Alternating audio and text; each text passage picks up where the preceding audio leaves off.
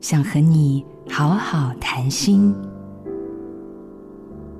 有人说，失恋的心痛和截肢者幻痛的感觉很像。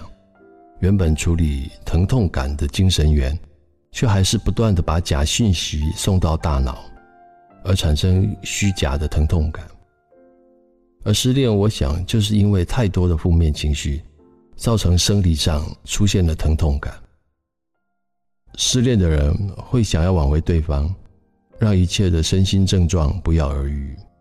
可是曾经相爱过的人，说出不再需要对方陪伴时，大多都经历了长期的酝酿。挽回则是源自于一时的情绪，怎么有办法解决长期累积的不满呢？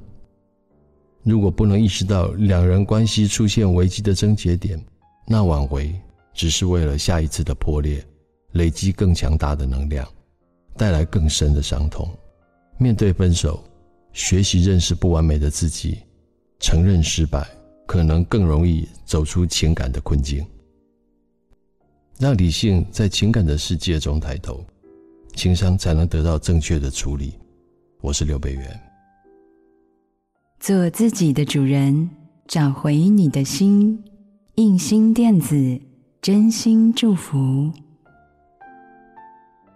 好家庭联播网，中部地区古典音乐台 FM 九七点七，北部地区 Bravo FM 九一点三。